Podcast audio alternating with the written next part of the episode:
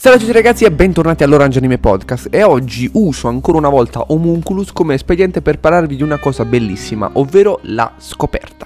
O meglio, l'impegno, l'impegno della scoperta, nel senso che, mi spiego, in Homunculus una delle cose più belle è che voi potete tranquillamente iniziare a percepire cosa vi dirà l'autore nei successivi volumi attraverso le ambientazioni che vi porta, attraverso le rappresentazioni degli uomini che vi porta davanti e attraverso alcune fotografie, immagini che vengono rappresentate, nonché delle espressioni facciali e dei discorsi precedentemente fatti dai personaggi. Se voi infatti vi concentraste nei primi, soprattutto nei primi volumi a fare questo giochino, riuscireste tranquillamente a comprendere quello che l'autore vi andrà a dire successivamente. Non è spoiler in questo caso, non vi state spoilerando, voi vi state divertendo, è il piacere piacere della scoperta. Questo purtroppo avviene un più o meno nel momento in cui la storia è già finita, quindi voi comprate tutti i 15 volumi uno dietro l'altro magari e li leggete di fila, fate binge reading, che voglio dire ci sta, però secondo me su alcune opere un po' si perde.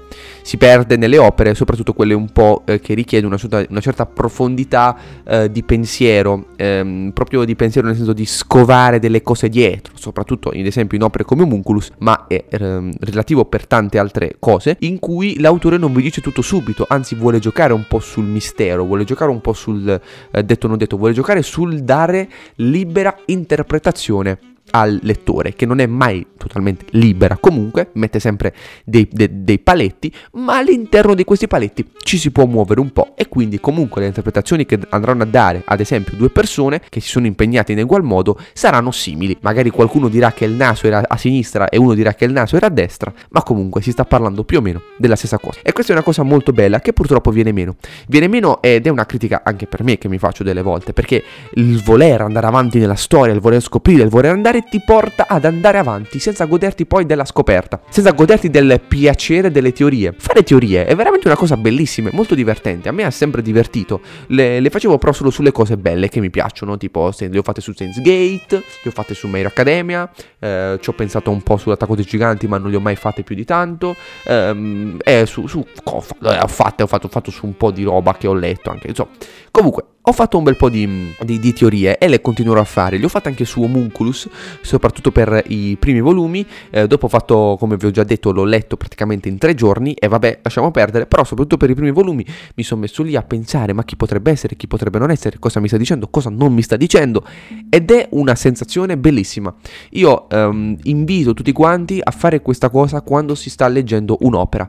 Perché è vero che si vuole andare al fondo, si vuole andare alla fine, perché lì ci sono tutte le risposte risposte. Indipendentemente da quanto sia aperto il finale, alla fine ci sono tutte le risposte. Che, che se ne dica, se tu vai fino all'ultimo volume di Homunculus, comunque hai il 90% delle risposte delle cose che vengono messe in discussione nei primi volumi. Per carità. Però, però perdi quell'ebbrezza, perdi, perdi, quel divertimento, quella, perdi quella bellezza della scoperta. Quella cosa che probabilmente se facessi anche in coppia con un amico o con chi che è, sarebbe ancora più bello. Quindi il piacere di vedere settimana dopo settimana i capitoli, non so se Homunculus usciva settimanalmente, ma comunque relativo, e iniziare a fare teorie, iniziare a ragionarci, perderci giorni lì su quella cosa a ragionarci, perché quello fa parte del divertimento. Perché si pensa che eh, divertimento è solo ad esempio accendere la play e giocare, ma divertimento è anche pensare a quello che hai giocato. Il divertimento è leggere una cosa e pensare a quello che hai letto. Non stai perdendo tempo, ti stai divertendo, perché se comunque vai a relazionare il tuo tempo a a dover fare per forza qualcosa, a un dover andare avanti, allora secondo me ti stai perdendo qualcosa. Cioè, divertirsi non è solo finire un gioco, divertirsi è godersi il gioco, divertirsi è ammirare un panorama, perdere tempo. Non stai però perdendo tempo, stai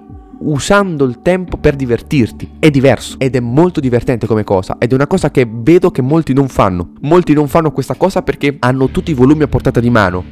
Molti non fanno questa cosa perché possono vedere tutti gli episodi in una notte e si perdono una parte, una parte di quello che ha provato quella persona che invece vedeva l'episodio settimanalmente e, ed è una sensazione bellissima. E inoltre, inoltre qui c'è un altro problema secondo me, ovvero la mancanza di impegno, il non volersi impegnare nel capire quello che l'autore ti sta dicendo e questo ovviamente viene poi eh, alla luce quando ci sono autori complessi che portano opere complesse che non ti danno le risposte, ma ti danno degli indizi alle risposte, che poi appunto risultano essere abbastanza scontate, ma ti danno degli indizi e non delle risposte ehm, efficaci, diciamo, E quindi la persona dice ma quel manga non era nulla di che. Non è che non era nulla di che, infatti com'è che alcuni manga vengono elogiati da tantissimi e da altri vengono detti sì, un bel manga, ma alla fine niente di che.